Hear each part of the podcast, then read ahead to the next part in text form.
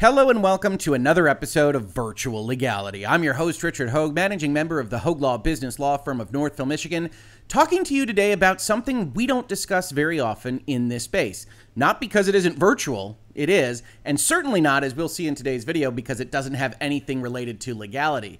But we don't talk about it, I think, primarily because it's very difficult to understand. And that topic is cryptocurrency, or more specifically, exchanges on which cryptocurrency can be bought or sold, because as of today, the federal courts of New York, as well as Seattle, Washington, we'll talk about that as part of this video as well, have put forth what they are calling their first insider trading scheme about cryptocurrency markets and cryptocurrency assets. So I pulled up the Wall Street Journal article about this. It's gonna take us a little bit to understand.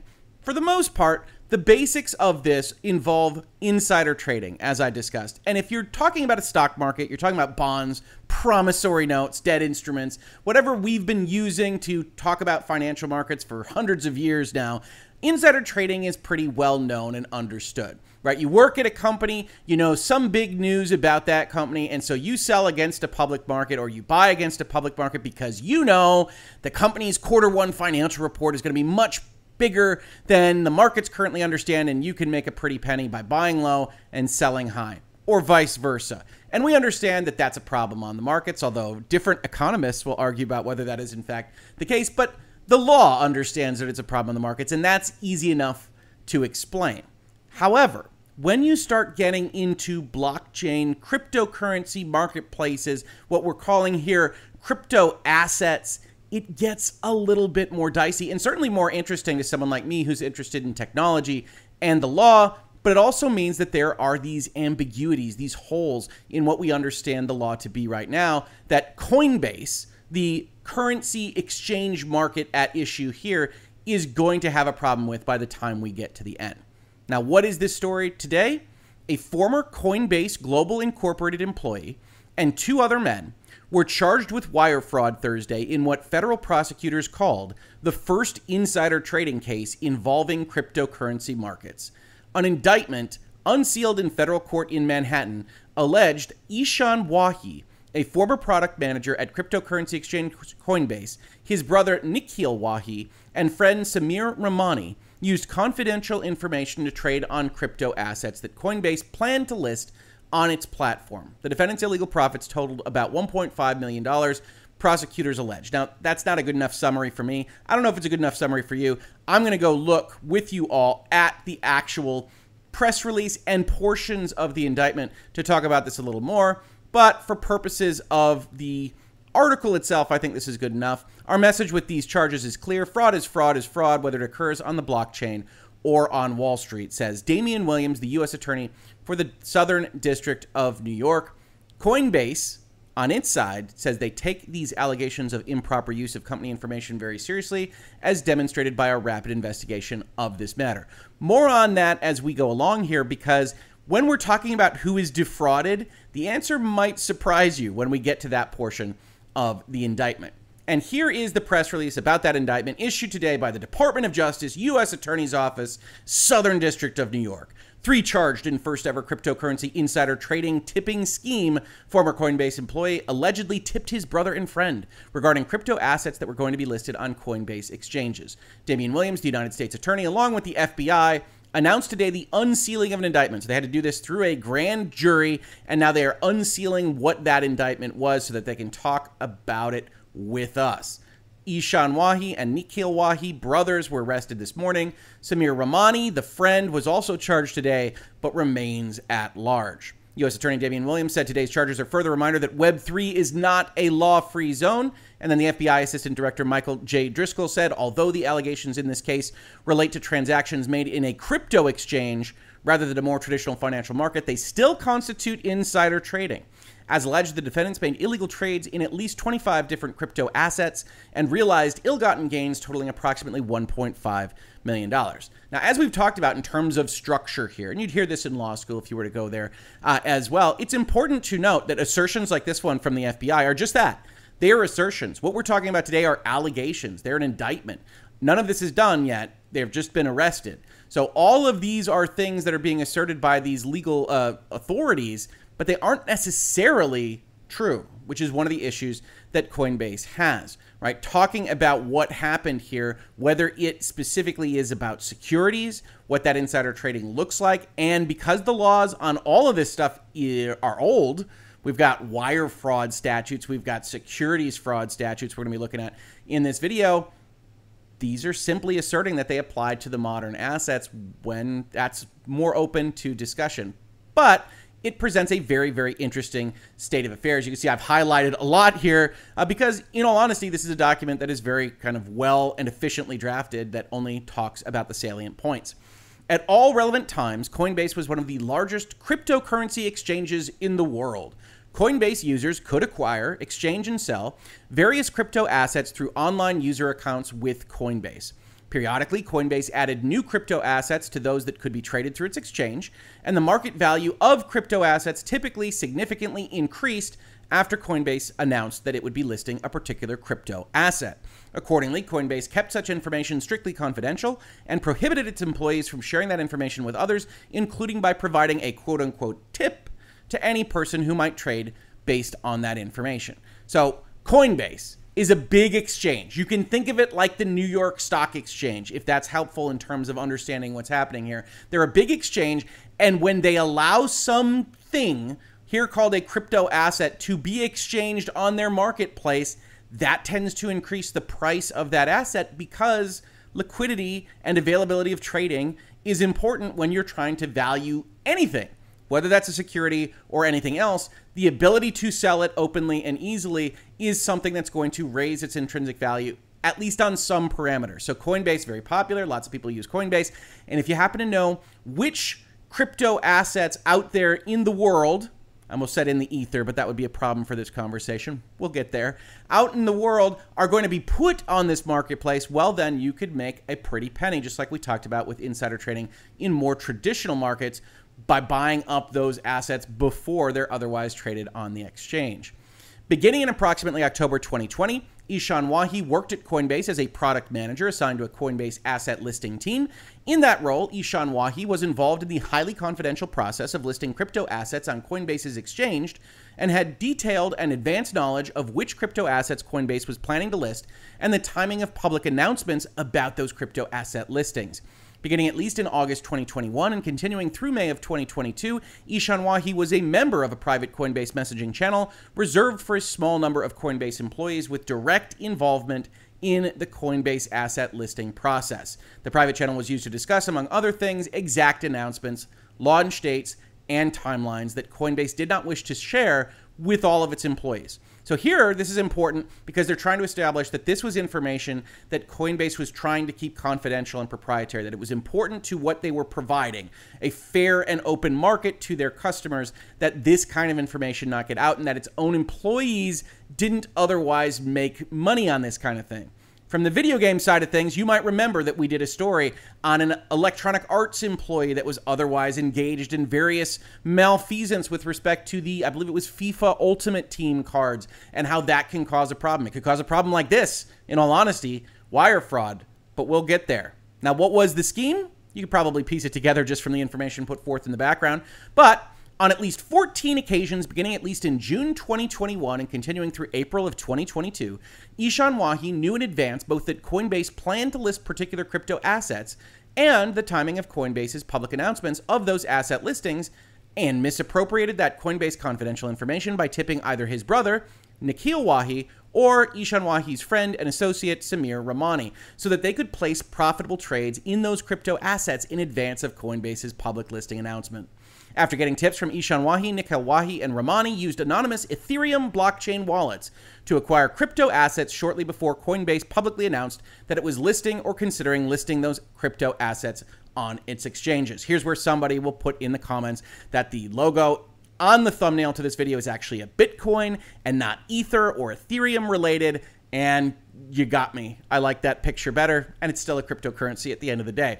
Following Coinbase public listing announcements, Nikhil Wahi and Ramani sold the crypto assets for a profit. They bought these things that they knew were going to go on this marketplace that is very popular. When they went on that marketplace, they inflated in value, and they sold them into market at that inflated value.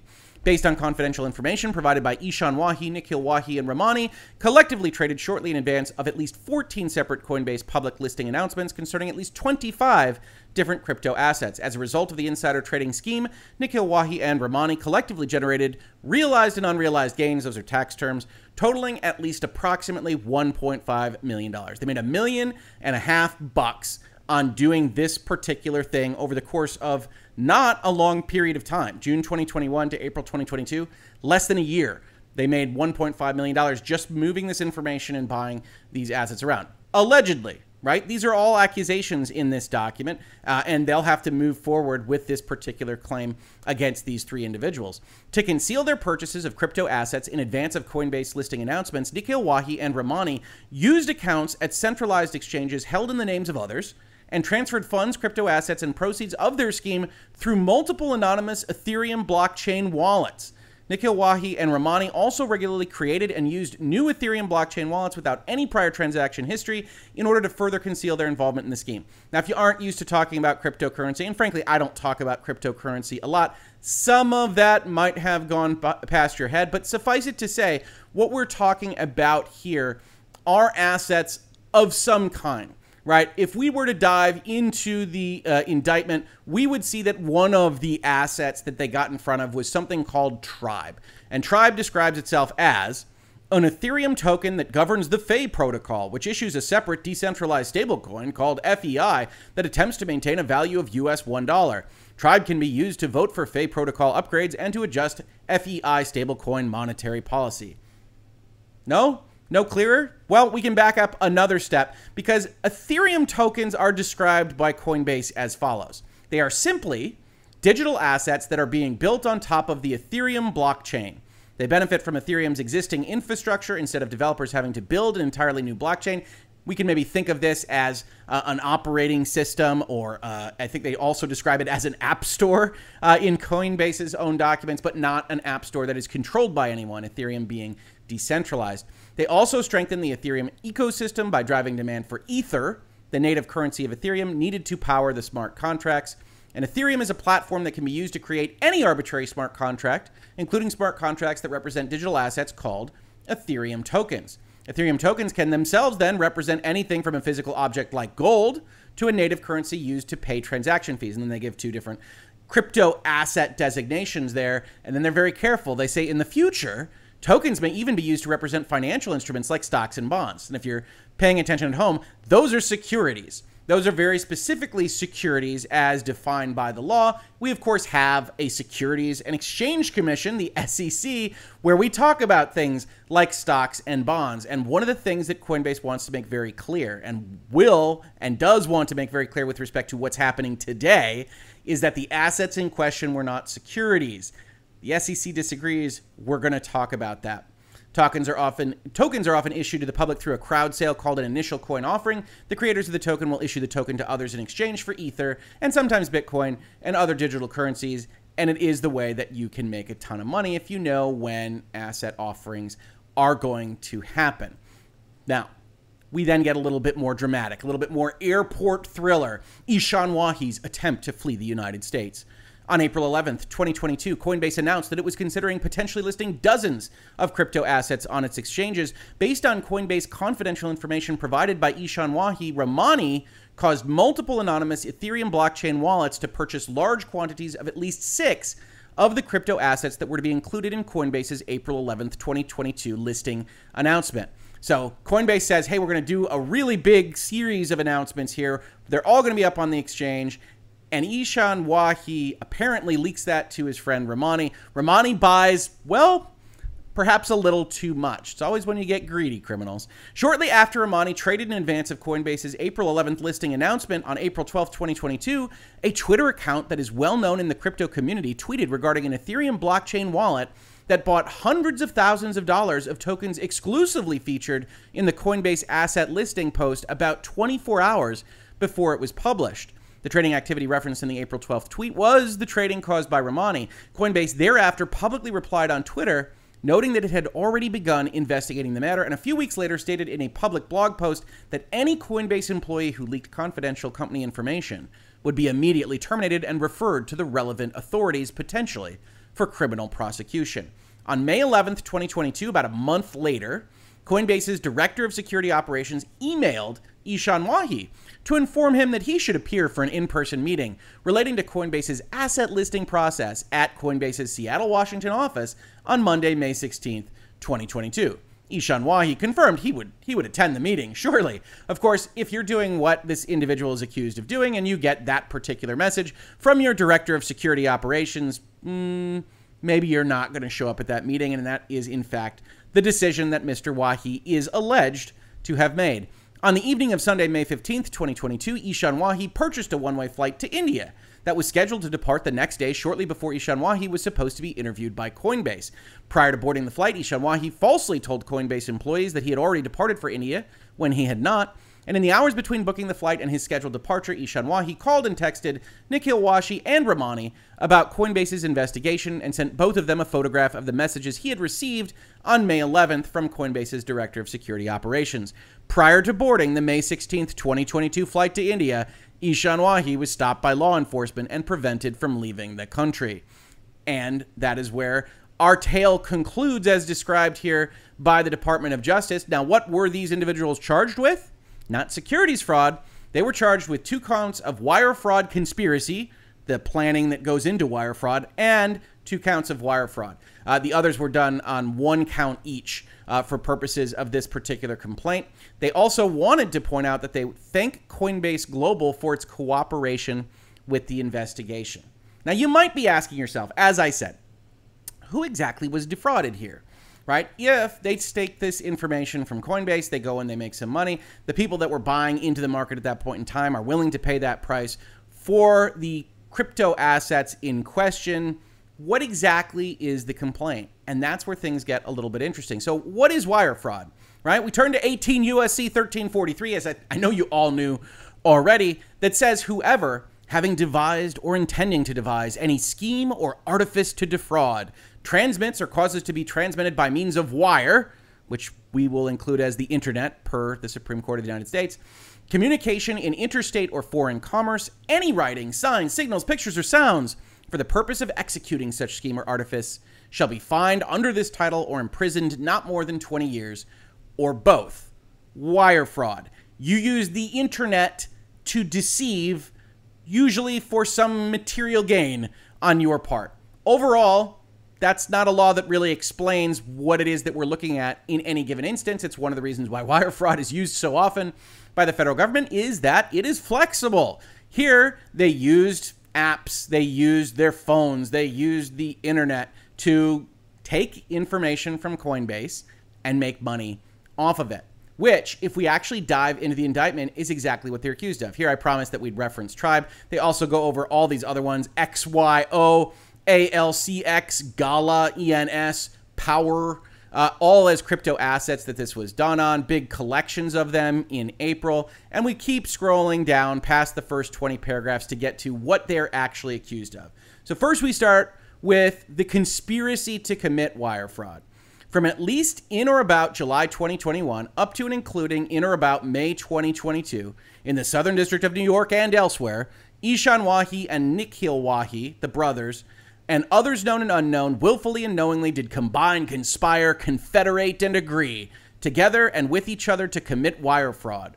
It was a part and object of their conspiracy that Ishan Wahi and Nikhil Wahi and others known and unknown, knowingly having devised and intending to devise a scheme and artifice to defraud, and for obtaining money and property by means of false and fraudulent pretenses, representations, and promises, would and did transmit and cause to be transmitted by means of wire and radio communication in interstate and foreign commerce, writing, signs, signals, pictures, and sounds for the purpose of executing such scheme and artifice. That's in violation of the law that we just read. They prepped for this thing, and so you can accuse them, you can charge them with conspiring. The second charge, exactly the same as the first, just with a different coupling, Ishan Wahi and Sameer Ramani. And then we get into what the wire fraud actually is. Who is defrauded here, right? Allegations are hereby repeated from at least in or about July twenty twenty-one up to and including at least in or about May twenty twenty-two in the Southern District of New York and elsewhere Ishan Wahi and Nikhil Wahi, the defendants, knowingly having devised and intending to devise a scheme and artifice to defraud, and for obtaining money and property by means of false and fraudulent pretenses, representations, and promises, transmitted and caused to be transmitted by means of wire and radio communication in interstate and foreign commerce, writing, signs, signals, pictures, and sounds for the purpose of executing such scheme and artifice. So the same thing we just read. The law is not an efficient beast when it comes to writing these kinds of documents, but here's the explanation, to wit, Ishan Wahi and Nikhil Wahi participated in a scheme to deprive Coinbase of its exclusive use of confidential business information related to Coinbase's plans to list certain crypto assets on its exchanges by converting that information to their own use and relying on it to engage in profitable trades in crypto assets in breach of Ishan Wahi's duties of trust and confidence to Coinbase. So who was defrauded here? It's not an accusation that the market was defrauded or that individual investors were defrauded. This effectively all rests on a federal criminal complaint that an employee absconded with business trade secrets for their own devices and are chargeable under wire fraud and conspiracy to commit wire fraud. This sounds like it may well be true and applicable for purposes of this indictment and these charges. However, we do have to note that that's not exactly what the wire fraud concepts and other things like insider trading were entirely designed around preventing. So here we have a very special kind of circumstance because, I would argue, they don't have a clear tie to the securities laws. Now, that's not going to prevent the S E C from acting, which is what we're going to talk about next. So Coinbase reacts to all this and says, following allegations of front-running of certain assets ahead of a company announcement, our legal, security, special investigations, and global intelligence teams immediately launched an internal investigation into the matter. In the course of our investigation, we identified three suspects, a Coinbase employee who we believe had violated our global digital asset trading policy, their policies and procedures, and two individuals not employed by Coinbase who we believe he was working with. Once we collected sufficient information to be confident in our suspicions, we provided that information about these individuals to the D O J and terminated our employee. On July twenty-first, twenty twenty-two, that's today, the D O J criminally charged these individuals with committing wire fraud and wire fraud conspiracy in connection with misusing Coinbase confidential information about asset listings. We appreciate the D O J's recognition of our help in holding these individuals accountable, and we take allegations of improper use of our information very seriously. But we understand that the S E C has separately filed securities fraud charges relating to this wrongdoing today. The D O J did not charge securities fraud. No assets listed on our platform are securities because that presents a whole host of problems that the S E C would be very interested in. And the S E C charges are an unfortunate distraction from today's appropriate law enforcement action. We're happy with the Department of Justice. We're not happy with the S E C. Why? Because the S E C implies that Coinbase has many, many, many more problems than are just apparent today. Washington, D C, July twenty-first, twenty twenty-two. The Securities and Exchange Commission today announced insider trading charges against a former Coinbase product manager, his brother, and his friend for perpetrating a scheme to trade ahead of multiple announcements regarding certain crypto assets that would be made available for trading on the Coinbase platform. We are not concerned with labels, but rather the economic realities of an offering, said Gerber S. Grewal, director of the S E C's Division of Enforcement. In this case, those realities affirm that a number of the crypto assets at issue were securities, hopefully all of them, for purposes of their criminal complaint, since the S E C only has jurisdiction over securities. I know this might come as a shock. The Securities and Exchange Commission really only has power over securities. And as alleged, the defendants engaged in typical insider trading ahead of their listing on Coinbase. Rest assured, we'll continue to ensure a level playing field for investors, regardless of the label placed on the securities involved. As today's case demonstrates, whether in equities, options, crypto assets, or other securities. So all of these are in the framework, the bucket, as claimed by the S E C right now. And this hasn't been adjudicated at all, that everything that we just described, crypto assets included, are securities. We will vindicate our mission by identifying and combating insider trading in securities wherever we see it.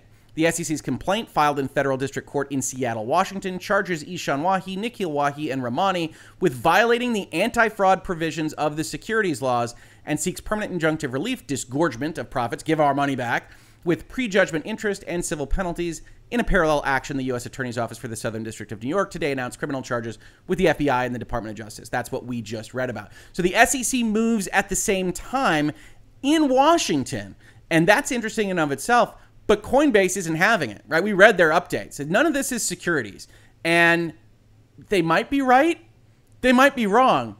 In the United States, we're not great about defining securities, right? And this is something that Coinbase points out in their petition to have the S E C regulate their industry, which is interesting in and of itself, but it also is a good sample for what the main test is here. We call it the Howey test because that was the name of the court case that brought this test.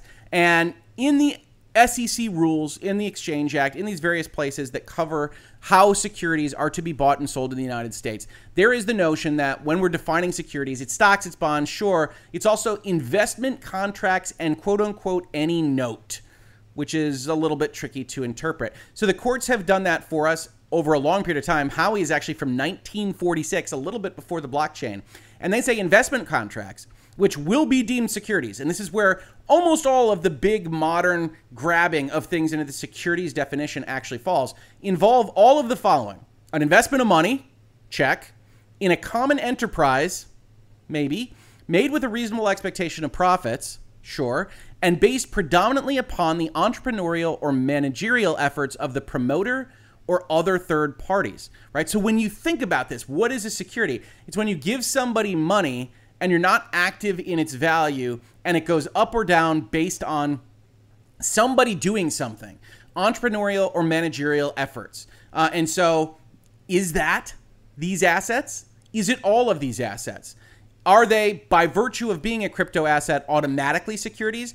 Or do we have to dive a level deeper to understand what it is that they do, right? And we can go back to how Coinbase is actually discussing this, right? When we look at this, they're very careful to say, these represent gold. That's a commodity. That's a thing. Uh, they represent native currency to pay transaction fees. In the future, they might even represent securities, stocks and bonds. Now, your mileage may vary as to whether you think what Coinbase is doing right now is operating as a securities market or not.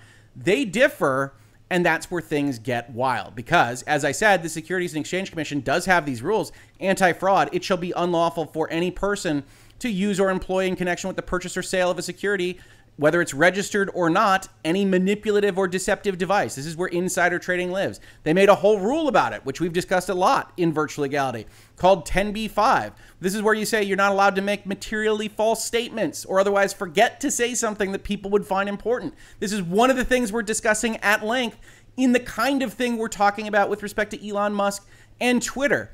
Are untrue statements made in their representations?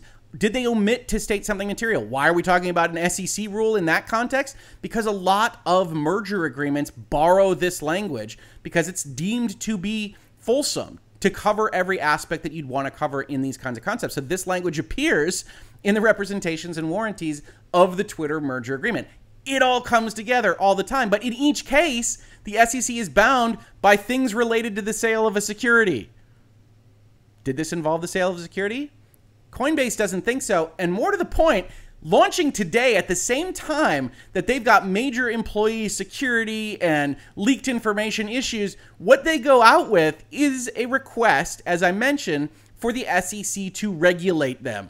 Coinbase filed a petition asking the S E C to begin rulemaking on digital asset securities. They also went out to places like Fortune with headlines like Coinbase says the S E C's lack of clear digital securities rules is a huge missed opportunity. So they have all of these blog posts, all of this discussion, and basically what they say about the Howey test is as follows.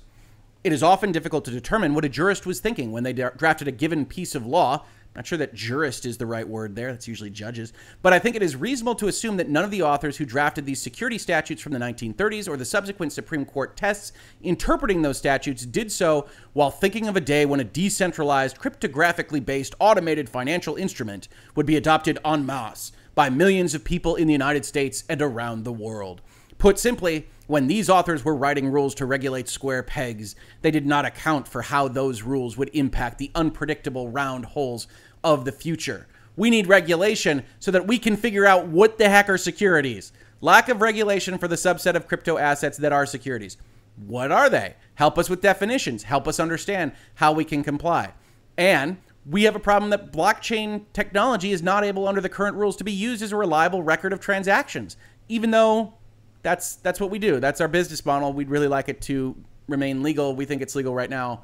S E C, could you help us out? So interestingly, and I have to say I at least respect the hustle here, Coinbase has taken this article from the Wall Street Journal and others like it that really are a major P R problem for the company and decided to spin it into articles. This says that it's about Coinbase, but it's actually written by their own guy here. If we scroll down to the bottom of the Fortune article, we see this is Coinbase's chief policy officer. He also wrote the blog post uh, and basically copies himself in both of these places and says, hey, we need to be regulated. We have some recommendations, right? I skipped this. I went right down to the Howey test, but this is their thirty page recommendations to the S E C saying that we need to be regulated. Here's how it should be done. This is an attempt at regulatory capture uh, to actually make the rules themselves that they think will benefit themselves in the market. Not that that's necessarily wrong in the context of a specific petition here, uh, but it is a very interesting thing. So if you've already got feelings on cryptocurrency or heck,